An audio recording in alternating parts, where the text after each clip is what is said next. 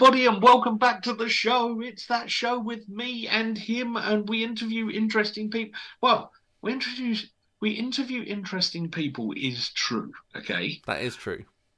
and we tend to try and interview people that know more about their specialist subject than we do. That is true. Mostly because I want to learn loads of stuff, and I don't have the money to pay for their training courses. you cheapskate. I know, right? Mate, we've been getting away with this for over two years. We have. Nobody's noticed. Um, today's show, I warn you now, I do consider this guy a friend. I've known him for a few years now, mostly through online networking and business clubs that we are both part of. He's really lovely. I didn't warn Jesse what this show was going to be about. No, but it's an interesting one because I actually I actually have seen them about a lot because of you. Uh-huh. yeah, Yet we have never really spoken. no. So our pa- whilst our paths are never crossed, I'm completely aware of our guest, and I think they're probably fairly aware of me as well. Everybody knows the Jesse. Oh, yeah. shush you! Nobody needs to know me. I'm just gonna hide behind. Yeah, hide hide completely, right? Yeah.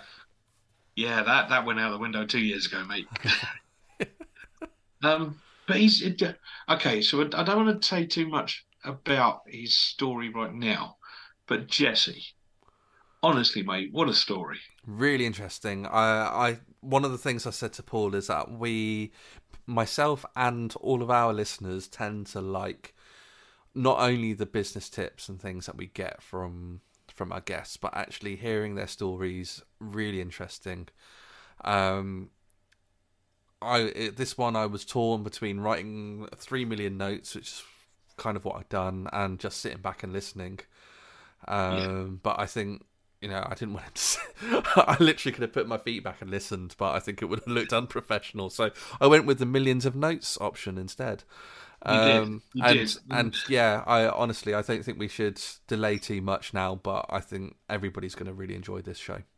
Good shout, ladies and gents. This is Mister Raj Sharma. Newton's Nuggets. Hello, everybody, and welcome back. Thank you so much for coming back. Thank you so much for joining us. Right, I'm really excited about this one.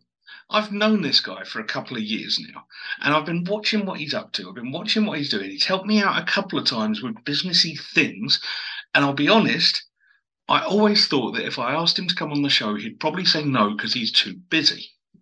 This guy is, right, I hate this term. I think he's actually a serial entrepreneur because he's not just running one business. He's got a few things on the go at the same time, and I have no idea how he does it. Okay, even if the only thing I learned today is diary management, it's going to be so worth it from this guy. Ladies and gents, I want to introduce you to somebody that I now call one of my friends, Mr. Raj Sharma. Raj, how are you, mate? Very good, thank you. Uh, very good, well, uh, uh, very well, thank you, Paul. Sorry, words He's just seen all the studio lights. He's gone all shy. He's gone all scared. Yeah, no, great to be here. Thank you for the uh, intro. But uh, I'm very well, thank you, Paul. Good, mate. And and seriously, some of the stuff that you've been up to is just amazing, dude. Well done. Thank you. No, thank you. No, thank you for saying that. Yeah, it's uh, see, I mean, I think one of the things that you touched on is how do you do it all. I think for a start, you have to take the opportunities when you can do them. You know, so I think you have to. I've always thought you have to push yourself and and uh, say yes to opportunities and try different things, but then also surround yourself with good people who will help you along the way. Really. Oh, mate, we're going to touch on both of those things in a bit. Um, first of all, what I'm going to do is I'm going to ask you the one question that I ask everybody as soon as they come into the show, and I know the listeners are sat there going, "Go on, Paul, do it." Raj, who are you, and why should people listen to me and you chatting for about thirty minutes or so? That's a good question. So my name is Raj Sharma. I, if I give you a bit of brief history about me, I'm um, uh, a second generation um, British Indian. So my mum and dad came to uh, India in, from India to uh, Birmingham in uh, the late uh, 60s, and I was born in the early 70s.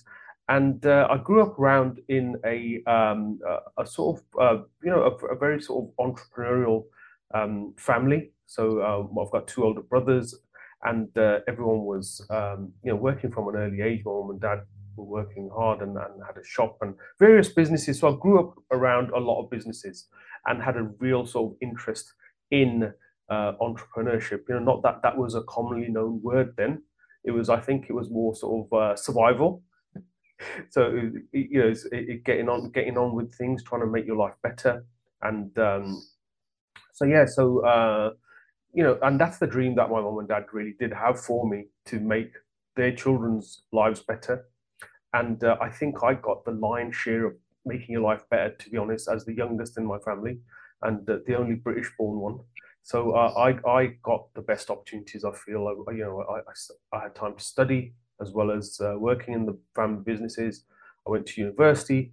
Um, I trained as a chartered accountant, and I'm trying to build up the picture of of, of uh, why you should listen to us, you know, in terms of uh, what experience I've got and we've got in the world of business and uh, um, and uh, property that I want to talk about as well, because property has been a big part of our journey, to be honest. Because um, when uh, my mom went to um, maternity hospital uh, with me um, to give birth to me, they went from rented accommodation to our new house. So my dad managed to buy a house two years after coming into coming to England.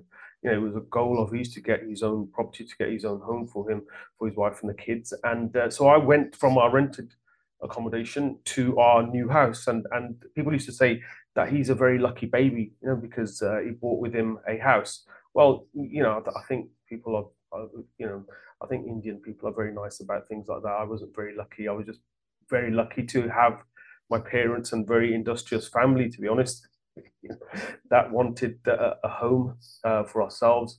And uh, yeah, so from from there onwards, really, the, the, I was born into a life of sort of business and and and uh, I, I, think we spent the first 15, 16 years, you know, buying property. You know, we bought shop and we bought other houses for us to live in for the family, and and um, so yeah, so I just think it's an important part of being a business owner, I think, because my whole life now revolves around my business, which at the moment is print.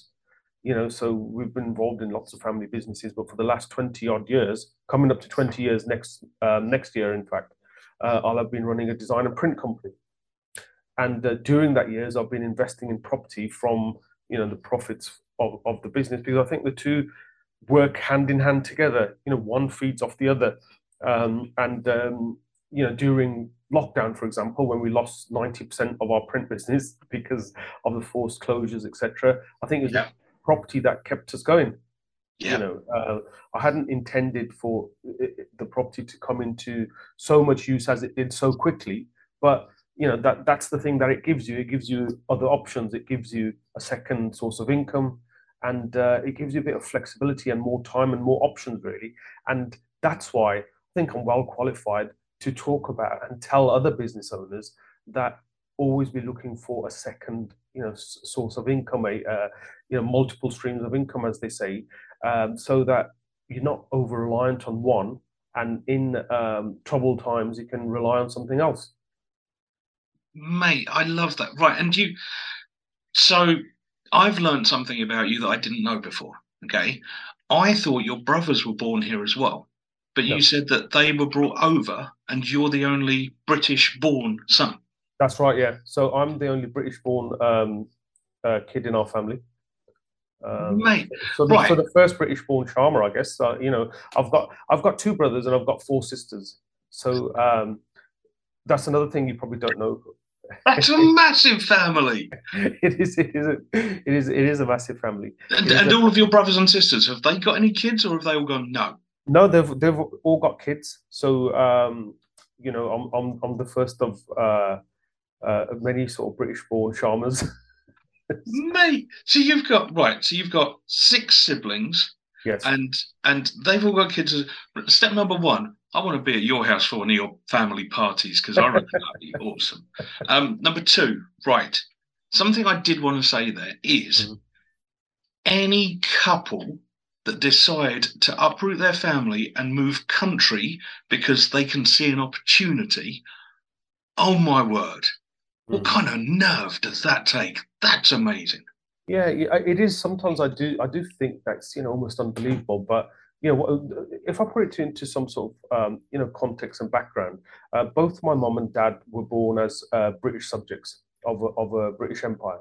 Yeah. So they, so they had links to um, Britain, if you like, and and and had you know had some hopes and dreams around that that Yeah. that that um, you know they would have a, a link to England and and be able to move there. Uh, it wasn't easy, and I think my dad left it sort of quite late on. You know, he was in his forties before he came to England. Um, you know, with two pounds and, and, and a bag of clothes Wow. and and so that was in in the late 60s uh but you know he'd been you know he he wanted he had a dream you know he, he wanted uh, a, a better life for for himself his wife and his children. And the opportunity was there you know you have to remember that around this time uh, britain was still rebuilding. And um, there were opportunities there were there were job roles that needed needed filling. And uh, my dad came as um, he came as a, a as a, a, factory worker, so he used to iron uh, denim jeans and, and and denim clothing in the East End of London. So that's what he used to do. He used to iron, so iron jeans basically, with like you know, with a, in a massive sort of East London uh, factory. And, right, I know uh, I haven't met your dad, but my mate, I'd give him the biggest Paulie cuddle ever because that's that's some nerve, right? Yeah, it is. Yeah, I mean, well, you know, uh, my dad's uh, gone now, so he, he passed away around about five, six years ago now. But um, yeah, so he passed around five and a half years ago. But yeah, no, he was a uh, extraordinary guy. Did and, he? Uh, did he see the success of you that I know? Yes. Yeah. I mean, he he, he you know, he um encouraged me to do lots of things and inspired me and motivated me to do lots of things. So he saw me, you know, achieve quite a lot. You know, he wanted me to. Uh, so many of the things that I, did, I, I did because he wanted me to do them, but they were for my benefit. Like, yeah. for example, he said that he'd like, you know, one. He, he said he'd like one of his kids to go to university and get a degree, and he, he goes, it'd be really nice to have that photo. So, so I did that. You know, I did an accounting degree back in uh, '94. And uh, I remember he used to have my certificate and my degree photo in his shop. And he used to, I, I used to find it a bit embarrassing, but he used to tell everyone who came in and said, "Look, there's my uh, son's degree, and and there's his photo." You know, he was very proud of that. So he yeah. saw that, and then I I went on to get a, uh, you know, I did an accounting degree, so I got a job in a two partner firm in Birmingham City Centre, and he was very proud of that. You know, but then when I actually moved to, um, you know, like I said, I've always wanted to push myself. I wanted to challenge myself to do more.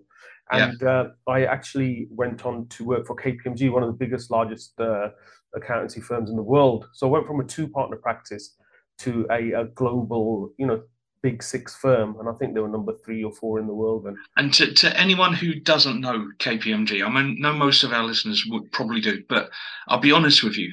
This is like playing football at the top of the game. This you are literally World Cup going into this is a big move going from where you were to KPMG. But now the problem that I've got with this story now is a lot of people would get to KPMG and then stay in that corporate route. They want to stay in that corporate mm. thing. But I don't know, tell me if I'm wrong, but I have a funny feeling with parents like yours who were constantly going, more, more, achieve more, you can do better, you can do something. Mm. Is that why you then went to own your own businesses? Yeah, I, th- I think so. I, and and on this note, you know, that wasn't something that my dad wanted me to do. He wanted me to stay at KPMG and and forge out a career there. And and um, but you know, you need to sometimes know your own limitations as well, and you yeah. need to know, um, you know, are you enjoying something, and and, and are you like really sort of thinking that you can push it as far as you can, you, you know, and and um, I'm a firm believer in, in that if you're not enjoying something, and if you're not giving your best, then you know, it's not fair on the employer either for you to just stay there and, and, and, and you know, collect the paycheck.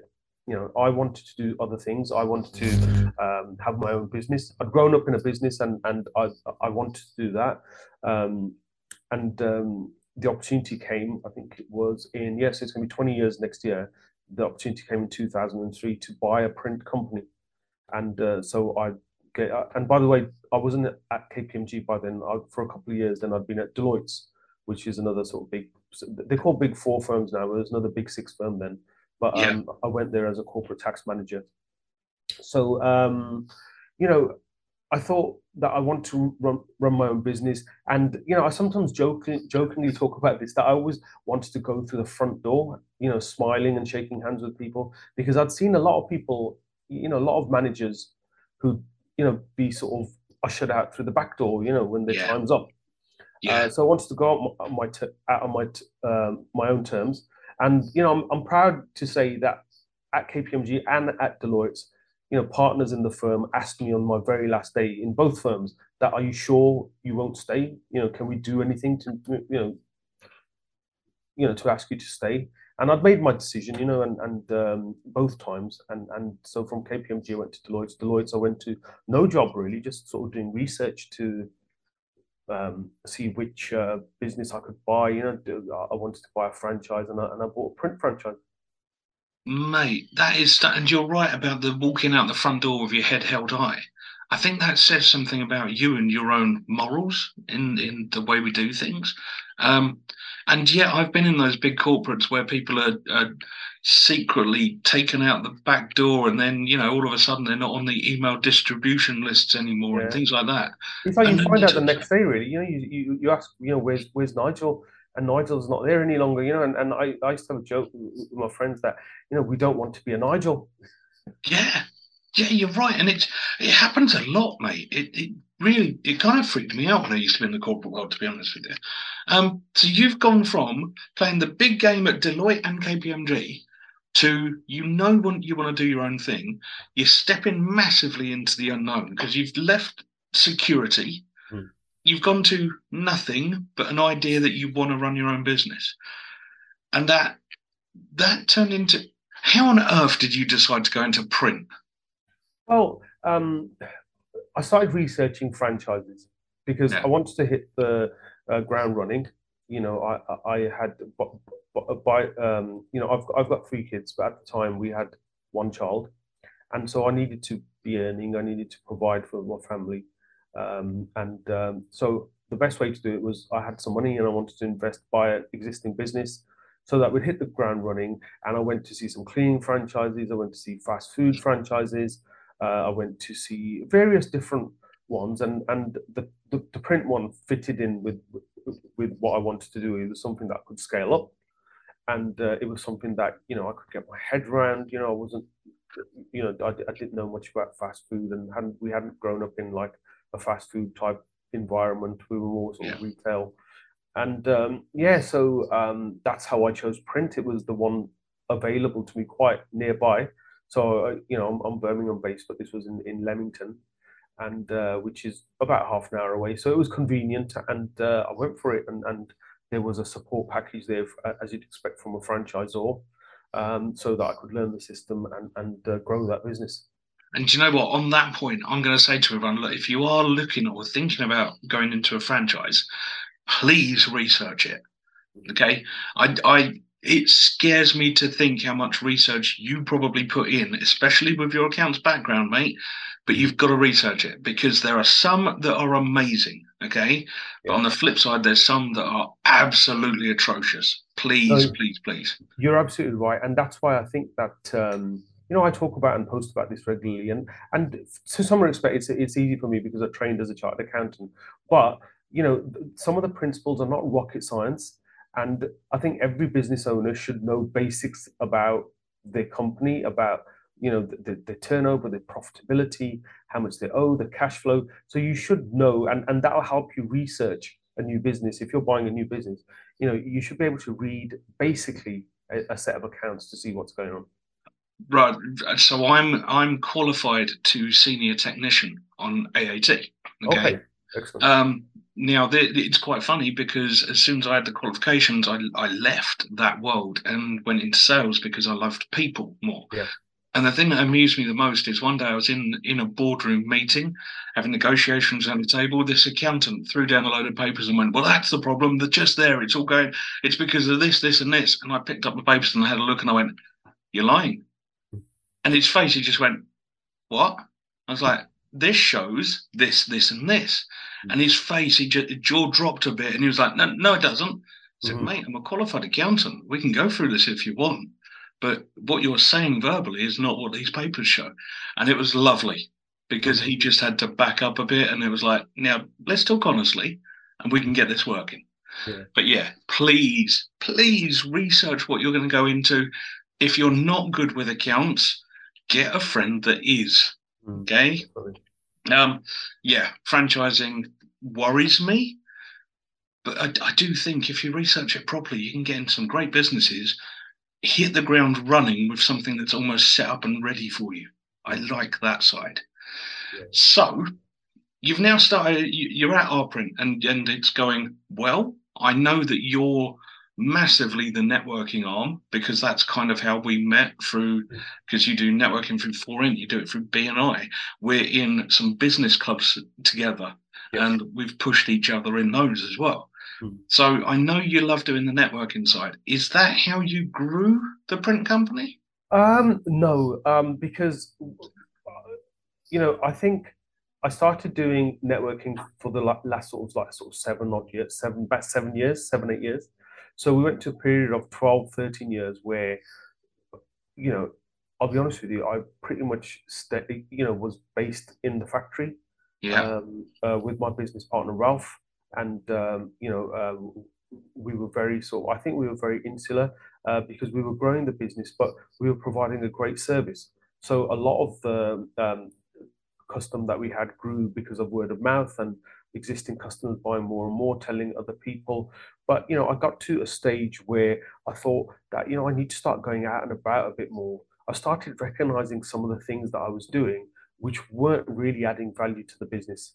You know, uh, doing deliveries and uh, you know looking after uh, you know a, bit, of sort of like finishing or it, it just wasn't no point in me doing it. I thought that I had to go out, out and about, grow the business, spread the word further out than from our lo- local business, and that's when I started doing networking. And you know, I found it difficult you know, I find it difficult. N- networking can be a, a, you know, as you know, it can be a strange world, um, and there's a lot of people who network incorrectly, um, and uh, you run across those people. And uh, I remember I had a networking uh, meeting, a nightmare networking meeting, as I call it, uh, where everything you know that is wrong with networking happened in one meeting. Ah, and and uh, you know I, I it was enough to put me off for life you know but i pers- you know i persevered with it. Um you know when i first went in immediately this guy started selling me something and and uh, made me sort of like he actually got his diary out and said let's meet next tuesday. I want to talk to you about further about this. And i agreed with him because i was new and and i cancelled that meeting afterwards because i just felt i was pressured. Um, I went to sit down. I remember I went to sit down with a couple of people, and they didn't say hello to me uh, I just got my breakfast and I sat down with me. In fact, one of the one there was a a, a man and a lady, and um, the lady sort of looked at me and, and gave me the filthiest look that you can imagine because I think she wanted that other bloke for herself. She was chatting to him and was a bit sort of aggrieved that I came and sat down. Then I went and had a one to one. So you know in 4N you have a one to one. Yep. And I had a one to one with a guy who just just sort of like he he had his arm on a leg uh, on a chair like this, like I'm doing now, sort of leaning to the side like that, and he said nothing, and I just had to do all the talking, and he was Oh. nodding and, and answering questions as I asked them. Um, just total uh, nightmare meeting, and yeah. Paul, you know, um, I'm not going to say any names or whatever, but you will be surprised at the people who I'm talking about if I told you their names. They are Facebook famous. They are networking famous. They uh, come and preach the, uh, you know, the uh, preach about great networking, but they don't know how to do it themselves. Um, Mate, when we're not on it, when we're not recording, when we know Jesse doesn't get the recordings off of us, me and you are going to share some names. Yeah. and and and this is Paul, and this is a major thing I think that people should should recognize. You know, do not take gospel what you see on social media. It is a very very small uh, reflection of, of real society, and it's the it's the same with with, with property. Uh, in my family, in my family, um, you know, as I've just said, we've got a large family, and some of them are real, you know, serious property investors. I'm Yeah. personally am scratching at the surface compared to some people in my family. Really? Um, yeah. Uh, my elder sister, who came to this country as a 14 year old, who could speak very little English. Um, she's got a massive portfolio of properties in Coventry, and she came to this country at 14 with no education.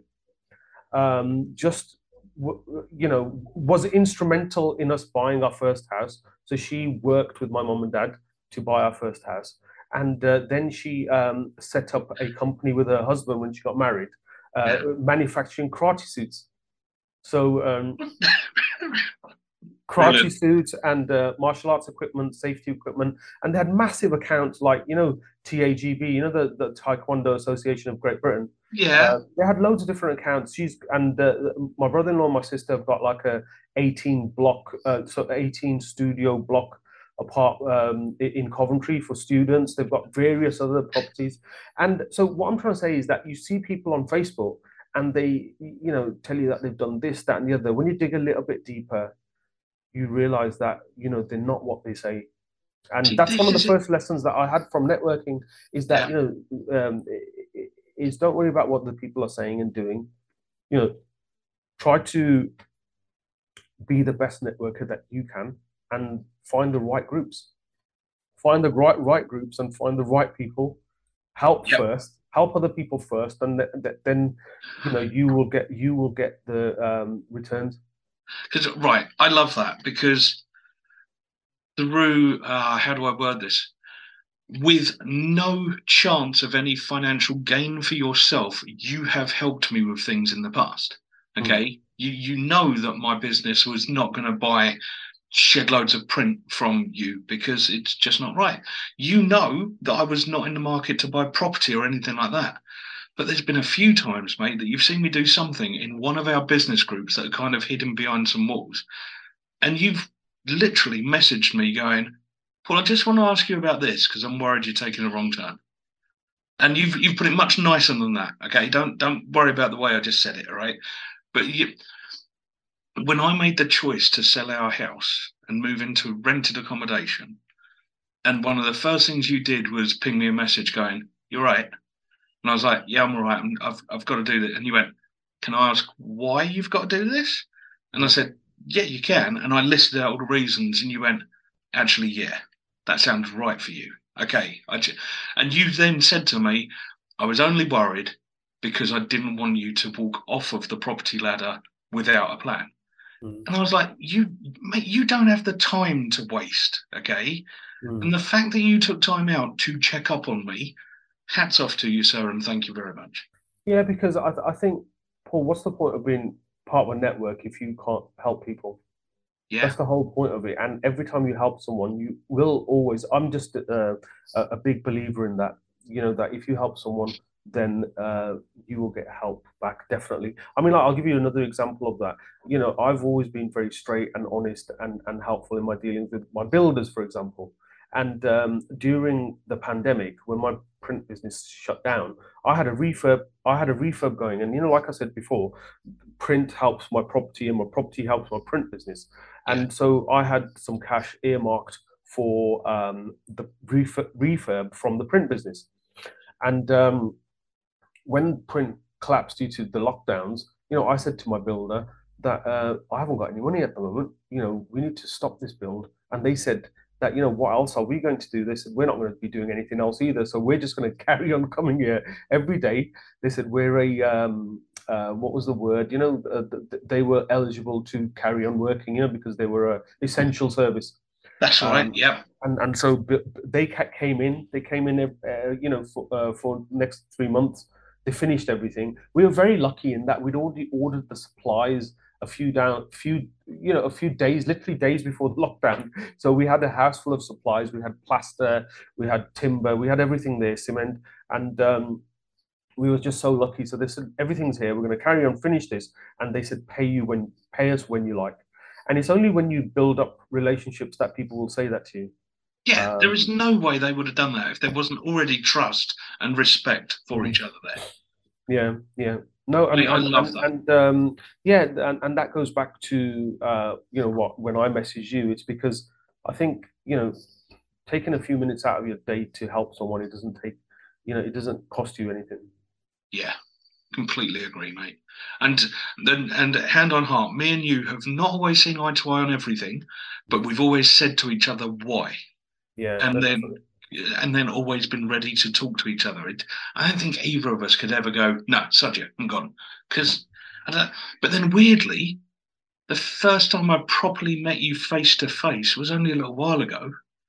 And it felt like I was seeing one of my oldest buddies because I, when I saw you, I was like, yes, gave you a big cuddle, we had a laugh, and then I went and annoyed people like I do. Um, right, I'm going to now, I'm going to back up a little bit because you've said a few times that your print company helps your property company. Mm.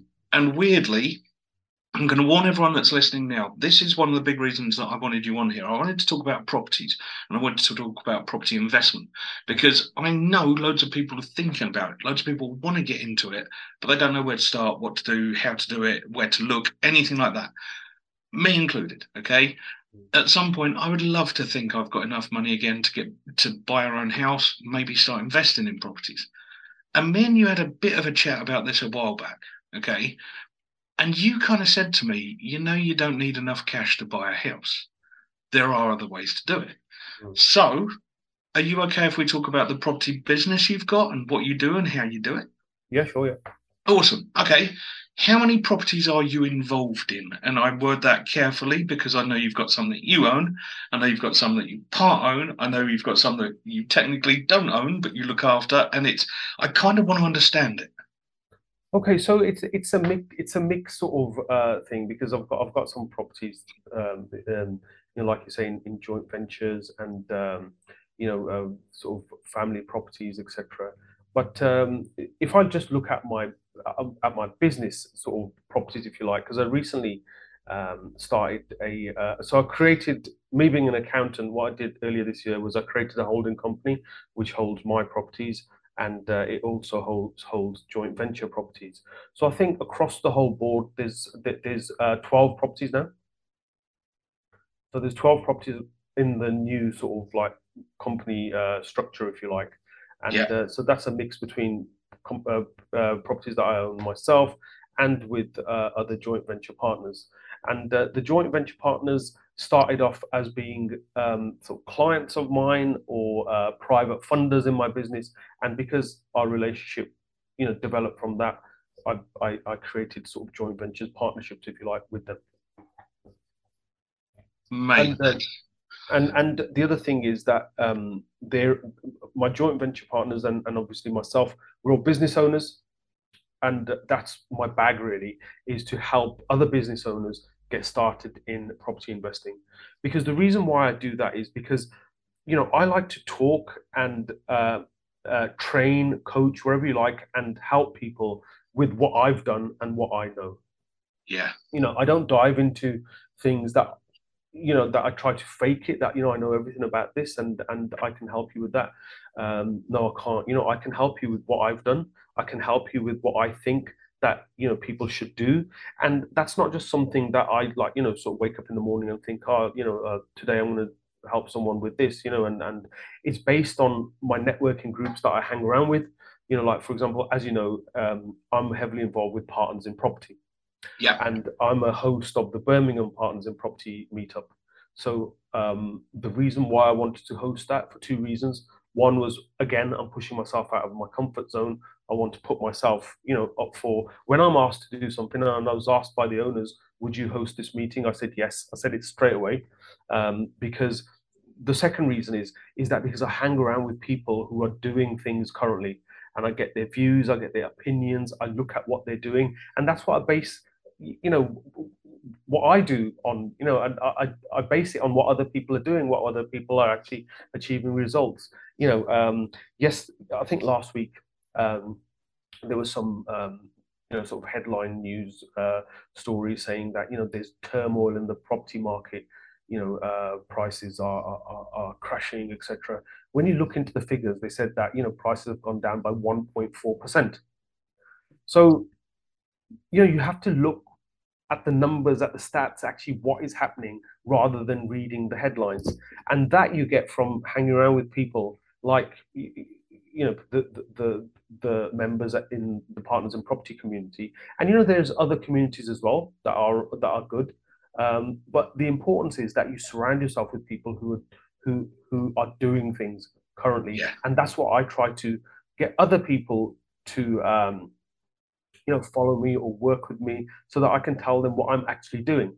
Um, so I have a training course, and a large part of that training course is actual sort of you know project tours of stuff that we're doing or things that we've done, so that they can come and see the actual bricks and mortar behind the training, and they can go and see what a, for example, what does a HMO room look like? You know, a HMO is a is a shared living property. Is something that we specialize in, and we teach other people about that. That how do you put put it together? Uh, how uh, what are the rules, the regulations, the compliance, and the amenity standards behind be, you know behind a uh, a shared living house? What are the safety aspects? So people can come and see that. So you know, I'm very I'm all about helping people with things that I've done and I'm doing and I have knowledge about. And uh, you know, the whole point of my I always say as a, like a little bit of an advert or a bit of a strapline for our course is that the idea is that when you get onto the course, you'll save more money than the price of the course. Brilliant.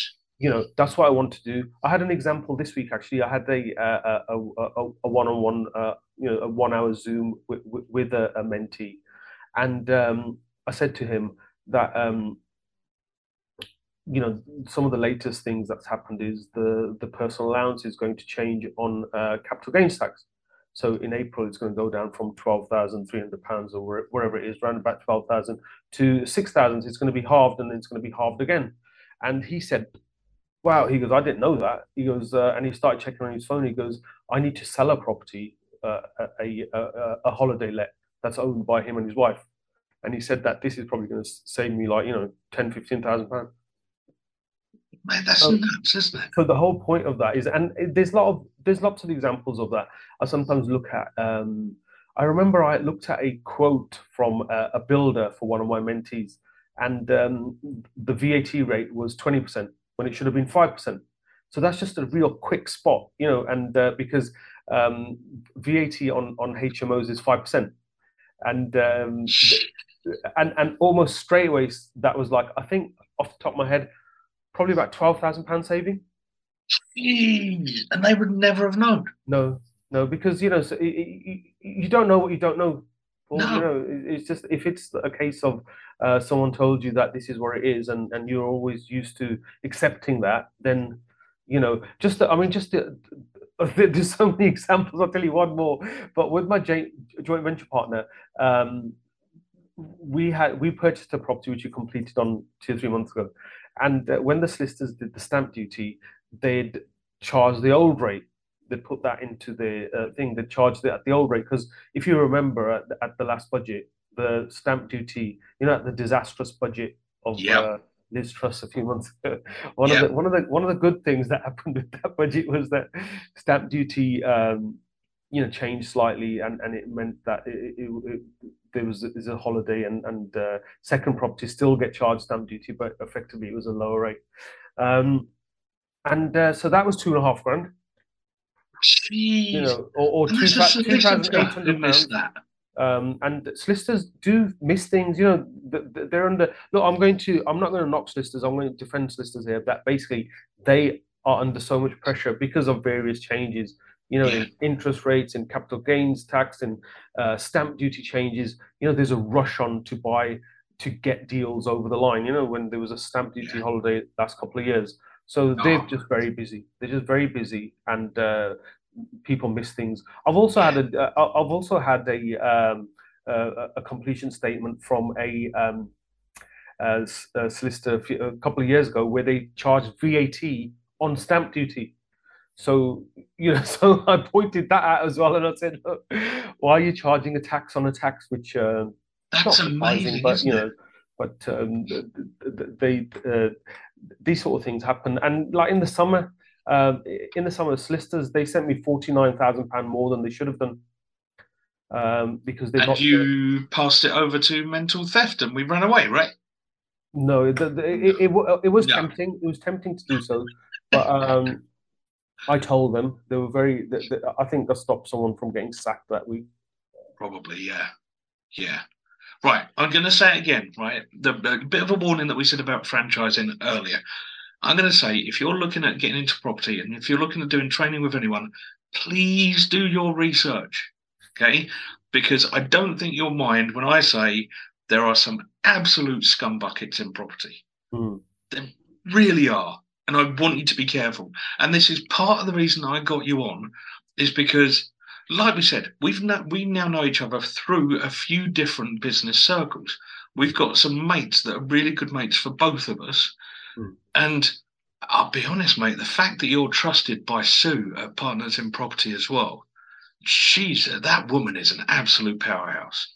I mean, I, I love her to bits. Um, and, and do you know, and I know, there are courses out there that aren't even worth the paper they're printed on and there people are being charged 15 20 grand for going on these courses Yeah. Well, see, the, the, these courses they they want to sell the dream, don't they? They they, they want to sell the dream of being financially free. Often the headlines are, you, you know, sack your boss, be your own boss in, in three months. Um, you, you know, earn three, four, five thousand pound more in, in in that many months. Um, you know, the vast majority of people don't achieve that because you know th- No. th- there's th- there's one, and, and I touched on this before, Paul, with you that they they are selling one solution to you know numerous people, yeah and I think that never works. I think you need to find your own solution. Uh, you need to find what works with you, for you, um, and you have to do your research, like you're saying on the franchise, and this is no different. Um, and and there are just so many low entry or no cost options to getting into um, um, into property. Uh, you don't have to do a fifteen to twenty thousand pound course straight away. And uh, I mean, incidentally, I have done high ticket courses. Um, you know, I'm on uh, I'm on a mentorship myself, um, and it's not that much money, but you know, we're talking thousands. But I've done it once. I've, you know, I've gone in with my eyes wide open into an Yeah. area that I want to specialize in, into I want to do more in. But that's after I'm, you know, sort of several properties in already yeah um, and and uh, I want to you know further my training. I want to be able to offer advice and and and uh, the, the the latest to my mentees. So I want to invest in myself to do that.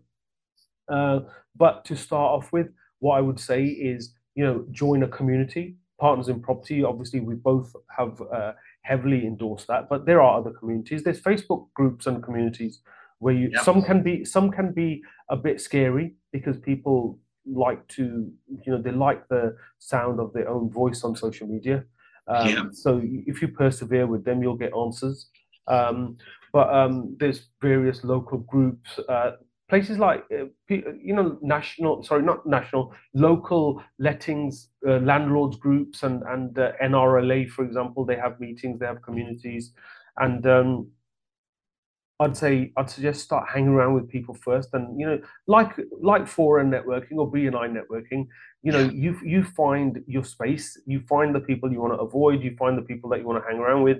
You know, like the example that I gave earlier, you need to find the right group, and you need to do that in property as well. And what I would do is I'd I'd really look at your own circumstances. So the course that I have is a twelve month course. Yeah. It's for business owners. So I don't really want to work, for example, with uh, someone who's um, you know looking to. Um, I think I think it's dangerous to work with with people who you know don't have a strong base and they're looking for an excuse to do something else. I always think Yeah. that you need to go from a firm, strong base, and you're looking like say you're an established business owner but who wants to do something else, um, and and because that's the people that I think I can help.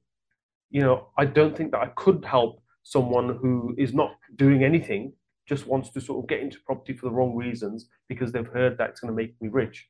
You know, I don't want to do that. So I have a 12 month program and we go through various steps. We look at where you're at where you're you're now and where you want to get to. What are your values? You know, I went I did a course I, I did a um, I ran month one of my course w- with a guy once who when we were talking about values and what your mission is and and you know how you're going to get there what your goals and plan is and you know he I could see him we were doing it on Zoom and I could see him getting frustrated and and he then eventually said it he goes you know, what are we leading up to? Why are we doing this? You know, when are we going to get to the property?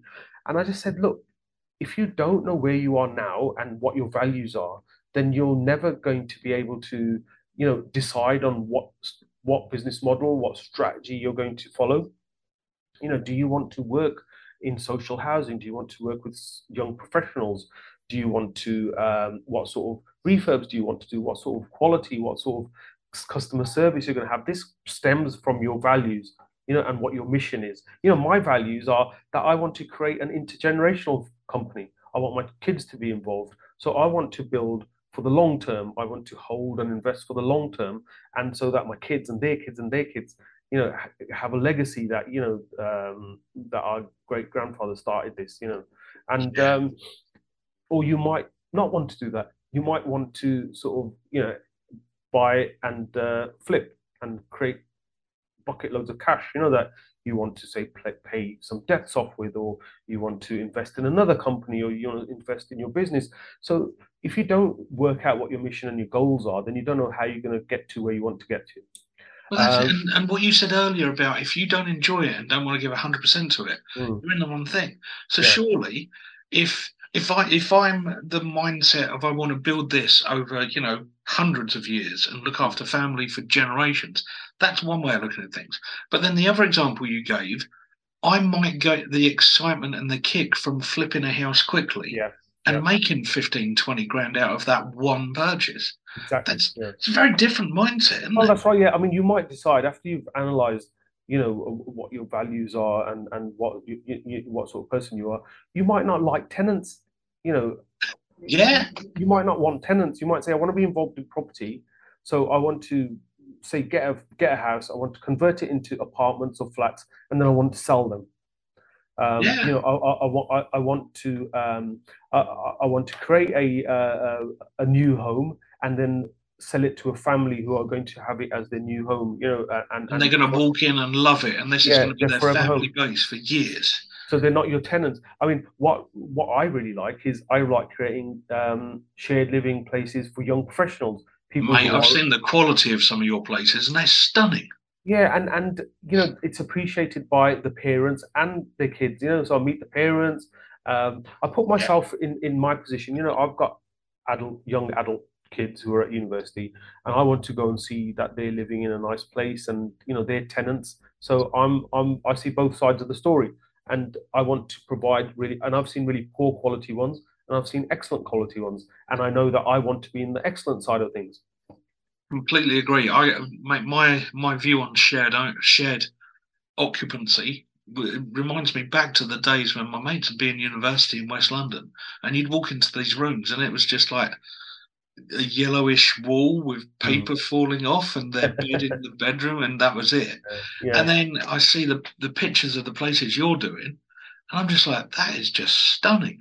Yeah. Well, I had to upgrade a lot of things at home uh, this year. I had to get a new boiler system.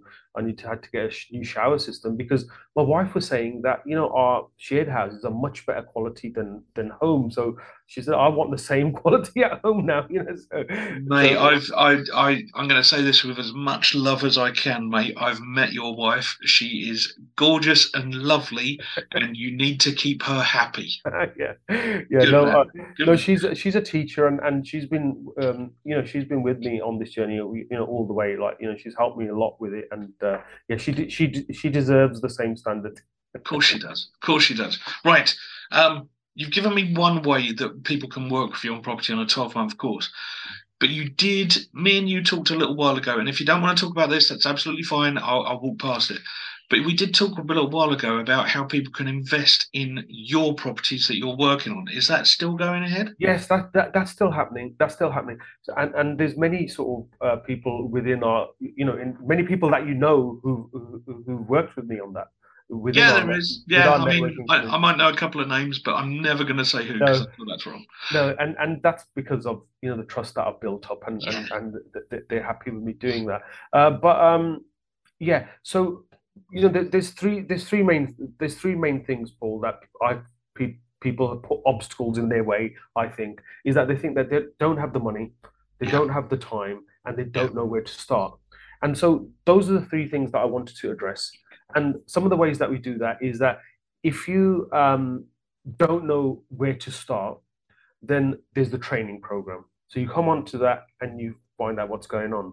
If you don't think you have the time, then you might want to be a private funder in one of our projects. So you're involved in property, you're getting a return. So it's a fixed rate of return. It's not a share of profits, etc. Because once you start doing that, then you get into sort of you know like regulated activity. Uh, yeah. You know, so we, we uh, you know I talk with my network people that I know, and um, so I'm not advertising to strangers, etc. So I talk to people in my community, in my community, in my friends, family, my network that I know that you can essentially, technically, if you want to know what it technically is, it's a loan to our company. So it's a loan back to the personal guarantee, and uh, you get a fixed rate of return on that money. But what that does is, whilst it makes your uh, you know money work and you get a rate of return and you get a rate of interest, what that opens you up to is is, is um, to come and see the projects. Jump onto the training program if you want. That's a perk of, of that arrangement. So that's that's free. In fact, it's encouraged. You'll be surprised that people don't want don't do it because you know people get busy in their day to days. But that's yeah. open, and um, you know you can come and see our projects at any time, and you're involved, and and our funders get an update. You know, they, I tell them what's going on. Um, so that's a method of them to get involved, make a return on their money, but um, also invest in property in a way that they start to learn more about it, and when they're ready, they can sort of uh, jump in and, and do one for themselves. And I'll be there to help them with that. Mate, perfect. I think you've covered absolutely everything that I wanted to get out of you today. Thank you so much for being here, dude. Now, I'm going to ask you the last question. I did warn you about this, and everyone gets asked this. So, what's the one nugget of information you want everyone listening to this to walk away with today? So, what I'd say is that um, you know always some people call it stay in your own lane i don't quite 100% believe in that sort of you know you know it's stay in your own lane sort of suggests that you know don't try something new yeah. you know and i'd be wrong in saying that but what i want to say is that don't compare yourself with others take that meaning from that saying don't compare yourself to others look at your own resources look at your communities and grow them look at your um, knowledge base and grow that. But you know, there's a there's an old um, you know there's there's an old Sanskrit saying, um, and and and that is that you know it's better to live your life and your destiny, uh, you know, imperfectly than trying to imitate someone else perfectly. So, you know, try to live your life and your dest- destiny you know, and, and don't compare yourself to others. Don't be in a race with other people. You know, um, if if if Joe Bloggs has got thirty houses, you know that doesn't matter because there's someone else who's got 50 houses. There's another one who's got 500 houses. If you keep comparing with, with the next to the next, have your goal, have your vision, have your plan, and do your best to achieve your um, dreams and plans, not someone else's. Mate, you know what? There's a lot of people who need to hear that in a moment. I really agree. Thank you so much, mate. Um, um, ladies and gents, we're now going to go to the bit of the show where me and Jesse talk about Raj behind his back. He doesn't get to hear what we say until the show goes out. Um, but yeah, I think this is going to be a good one. Mate, do you want to say goodbye to everyone before I switch over? Yeah, no, uh, bye everyone. And um, I'm sure you can easily find me on LinkedIn or Facebook. If anyone has any questions that they'd like me to ask, it's been a pleasure. Um, sitting with you, Paul, and chatting all things uh, business and property. And uh, thank you for the opportunity. Mate, thank you so much for giving us your time. I know you're a busy man. I know your family want you and need you. So I'm going to cut off. We're going to go to that bit with me and Jesse after this quick break. See you in a second. Newton's Nuggets. There you go, people. What did you think? I mean, I know loads of people say they've battled through stuff, but I just cannot even comprehend how a family would move countries with next to nothing in their pockets, create businesses that then inspired children and his siblings to build businesses that then turns somebody into a person like that who does university fights to the top of some of the big companies in this country, decides to walk away from that to start their own business, get that business to being so successful that it then pays for and and and contributes and and starts doing property as well to then helping other people how understand how to do property without loads of money in their pockets and still he comes onto a show like this for zero pay to help people that are considering doing that Yeah, he's currently sat listening to this going, they're not paying out my invoice. it's all right i gave him a dodgy email he'll, he'll never send it to the right place. That's fine, good. yeah, yeah. standard Um, really Yeah, I th- fantastic. Uh, One of the things that I I really took because obviously there was a father figure there that was very much you can do you can go and do business, you can go and do whatever you want with this sort of stuff. Yeah. And I I think it's I'd never really understood. I was literally sat there listening to it and never really understood this till now. But because I know a lot of people build their ideas about what who they are, what they can do by the people around them, their role models, the the pe- people who who are, are pushing them. yeah And I know a lot of the small business owners that listen to this show don't necessarily have that, and I'm hoping that you know, whilst you don't have the the people around you pushing you, that's that's who we are. That's that's what all the people who with their different stories and their different backgrounds coming onto this show doing so many different things uh, i'm hoping that those those things can show you that you can do business And uh, do you know what, mate? you Do you can know- find your right. way of doing it really Yeah, there's there's a couple of things I want to touch on there. You could see and feel the love that he has for all of his family. Yeah. I mean, not not just not just his wife and, and his own kids, but you know, the pride when he talks about his siblings, the pride when he Yeah. talks about his nieces and nephews, all of it. You just feel it, okay? But then I also hope and and we've got friends that this applies to. Um, I hope that people who listen to this show are involved in this show in any way, shape, or form know that it's not always the biological family that end up being your closest family. yeah You know, yeah um, there's some people out there that that we care for so much that I don't know. I think if the poop really hit the fan, we'd be there to cover each other. Yeah, and I I know uh, I know I've been to because early days of my having my own business. Yeah. One of the first things that I had really done with you was going to a very specific networking event that very much encouraged that behavior and Yeah. it was very obvious there that that was how you how the people there viewed each other you know Yeah. that you were there to help each other Well, you know the mistake you made there, right? yeah You went with me. What did you? Why would you go with someone like that? I mean, it was obviously because the amount that you were paying me I know, I know. Millionaire by next year, honest, Jesse. Yeah. No worries It's it's true, mate. It's not. And there's another lesson that was hidden in the show, I think, as well, which is exactly what you said about.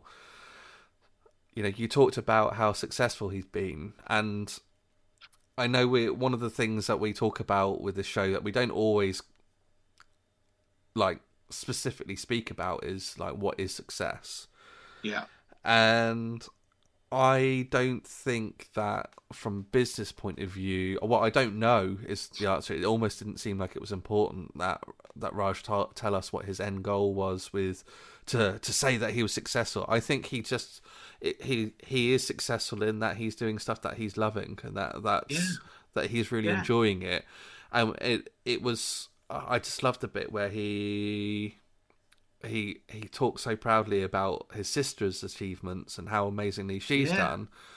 And I, you know, from that point of view, you know, Paul and I have talked a lot in the past about not have, you know, not competing with each other. You're not trying to to match up against each other or judge your own achievements. It's just I'm pleased for other people doing well, and I like it when I'm doing the things that I like doing. That and, and such. Without saying it in so many words, I thought Raj was just had such a brilliant attitude and all of those sorts of things. Really does, and and actually between you and me, mate, uh, we we always laugh about how you and I are not competitive, okay? but then there's things that we are competitive on, but we do it in quite a weird and funny way. Yeah. And I'm now going to revert to playing golf, okay? because so far, the only times that me and Jesse get competitive on a driving range is when our scores are really close to each other. Mm, Because if one of us is having an off day, the other one doesn't mention a thing. yeah. Like, I mean, we, we, we just don't even, it just doesn't even come close. If, however, we're having a day when the computer starts saying, look at that, your best shots were within five yards of each other or something like that, all of a sudden it's like, oh yeah. Oh, yeah. Ah, oh, look I at can that. just push that a little bit Yeah. further. And, and it becomes, we start egging each other on. But then also, and I, I, I, we've done this every single time now, Jesse, when we're having a competitive game, right? Is if I'm winning, if you're winning, if you are winning, right, and I hit a ball that looks really good and it's coming to get you, you are willing me on to beat you. oh, yeah. Yeah. And vice versa. And I love that. I love that, you know, we're, we're egging each other on. But then when one of us does a cracking shot, the other one's like, yes, come on, go on. It's gonna get, it's gonna... And you actually feel disappointed if it doesn't beat you. Well, I mean, you look at our social media where I posted our scores, and I did a little funny post about the fact that you beat me in because you're the boss and all of that sort of thing. Yeah. I what people may or may not realize is that I actually posted that content because I thought it was funny and I, I didn't really care. Uh, but it was it was great, and I was really pleased with because you had improved so much during the time we were there as well.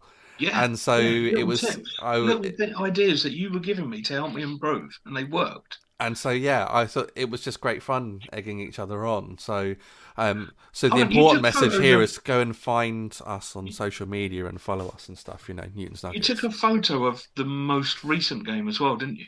I have taken a photo. Yeah, I've not shared that anywhere. Yeah. You haven't promoted that one, and in that one, you won. yeah, I did. And I- I- it, it kind of proves exactly what I'm saying. In the Yeah. one where I win, you post it and go, "Look at that, Paulie won. Look at that, Yeah. Paulie, Big Chief Paulie and all that." In the one that you win, you went, "Yeah, it's right. It's just for us." Uh, it's interesting. I one of the things that you know that I love doing in the past um, takes quite a bit of time. So I haven't done it for a few years. is um, going out and doing um, what are basically mini rallies and auto solos and things like that, which is basically taking. You can take anything from a souped up Lotus to to just taking an ordinary car. I've seen somebody there with an old banger that they've just bought so that they could take their their now growing older teenage son out racing and stuff like that. Um, and the thing that I loved about doing that, uh, that I really liked, is that you didn't have to be aiming for the top. There were people there in like, like when I went to the auto solo at Silverstone, there were people there in like hundreds of thousands of pound Lotuses, Yeah, and I was there in a, a Rover that I bought for like eight hundred quid. Right, I was not thinking I'm going to beat those people. I was just going to have fun. Right. yeah, And then during the day, you because you do lots of bits, bits and pieces, you get to see who's around you, and you set yourself a personal task of, oh, I'm going to try and see if I can beat that one. But if somebody else comes up and they've done rubbish in the morning, but they're actually quite good, and they go, but that's fine. But you just you get you see how you're doing, and I think that's a really good way of looking at it from a business point of view. I know a lot of people feel they look at the one or two heroes in their industry yeah. and think, "Oh, I've got to be them." You know, I'm nowhere near them. I'm not succeeding. I'm not doing very well.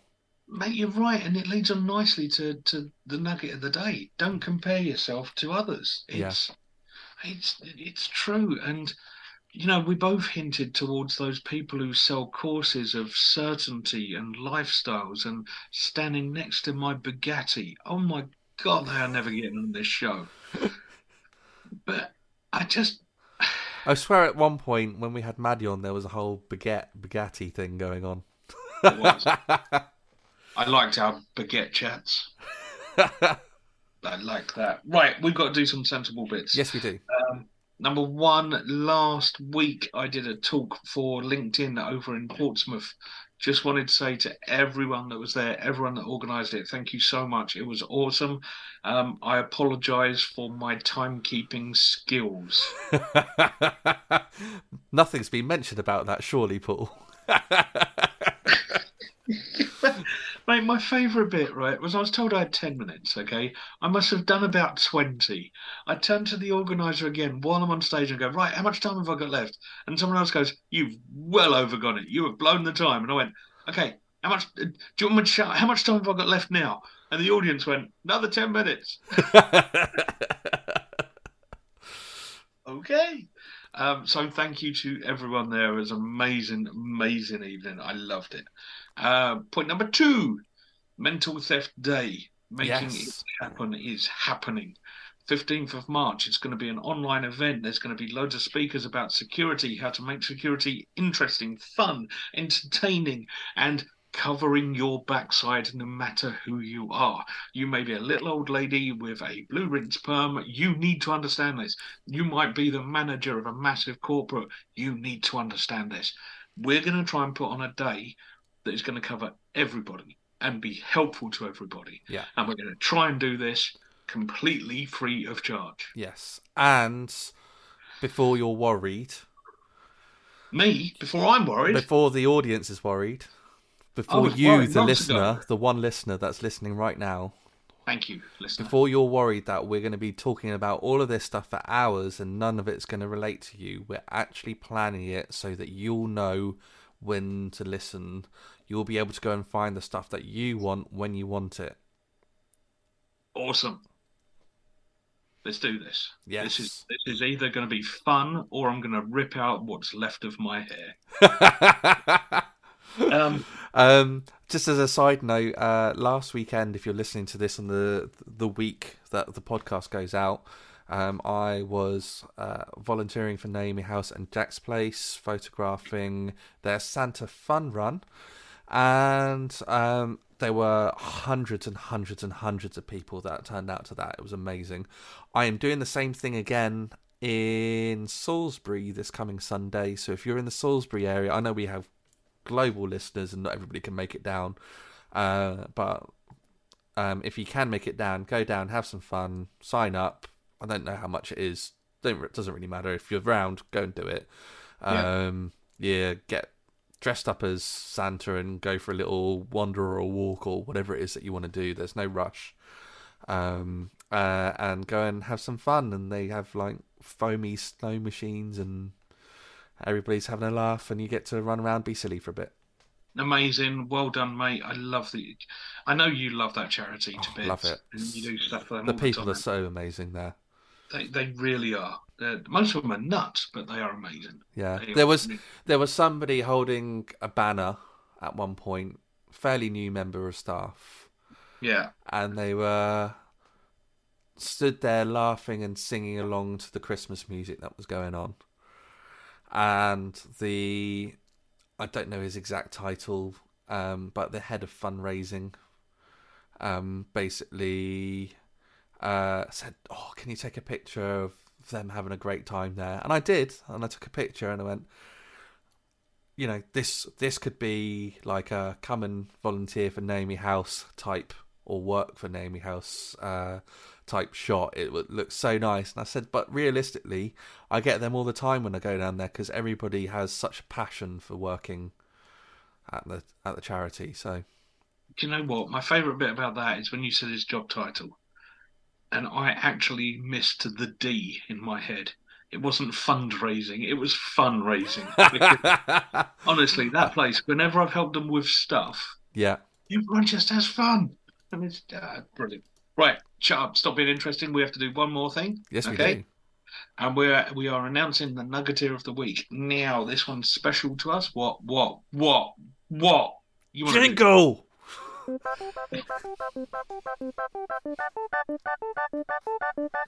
It's time for the Nuggeteer of the Week. Nice, nice. I love how we purposely go into that jingle smoothly every Yes. single week. You never ever forget it. We always just go straight into it at the right time. Straight, straight in, like sliding into someone's DMs. That's amazing. That's- Oh, you used the young person term. I know, DMs.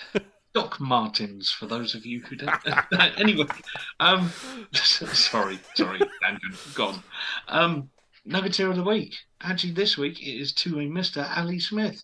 Ali, you are Nuggeteer of the Week because not only did you pledge more than £15 to Keith Blakemore Noble's crowdfunder for his new book, Anti Manipulation, you also won the merch prize which we said everyone who pledged over that amount would get into a little wheel of fun and we'd spin the wheel. We did it live, and you were the winner.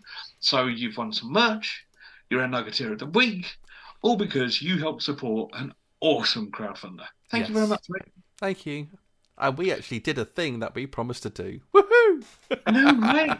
now we've got to actually post the stuff. Professional business podcast. Oh, posting stuff, yeah. Mail strikes and Oh, yeah. Yeah, I might get that one recorded. I'm really annoyed. I've got I know you mean recorded mail, but I'm just I'm just expecting you to stream it live. Go to the post me office. in, walking into the post office. This is real, right? Um, and and I'm actually quite annoyed because there's a present that I've bought for two specific people. Should have been here by now. It's not here. Really want it by Christmas because it's going to annoy me. Definitely not you, Jesse. Honest. hmm I'm to two specific people now, am I? Yep. I You thought I'd lost a bit of weight, else. but okay. No, you and you and another person. Right. Not saying who, because you know I'm good at keeping secrets. Yeah, you are. Should we finish the show there? Yeah. Happy Christmas! Bye.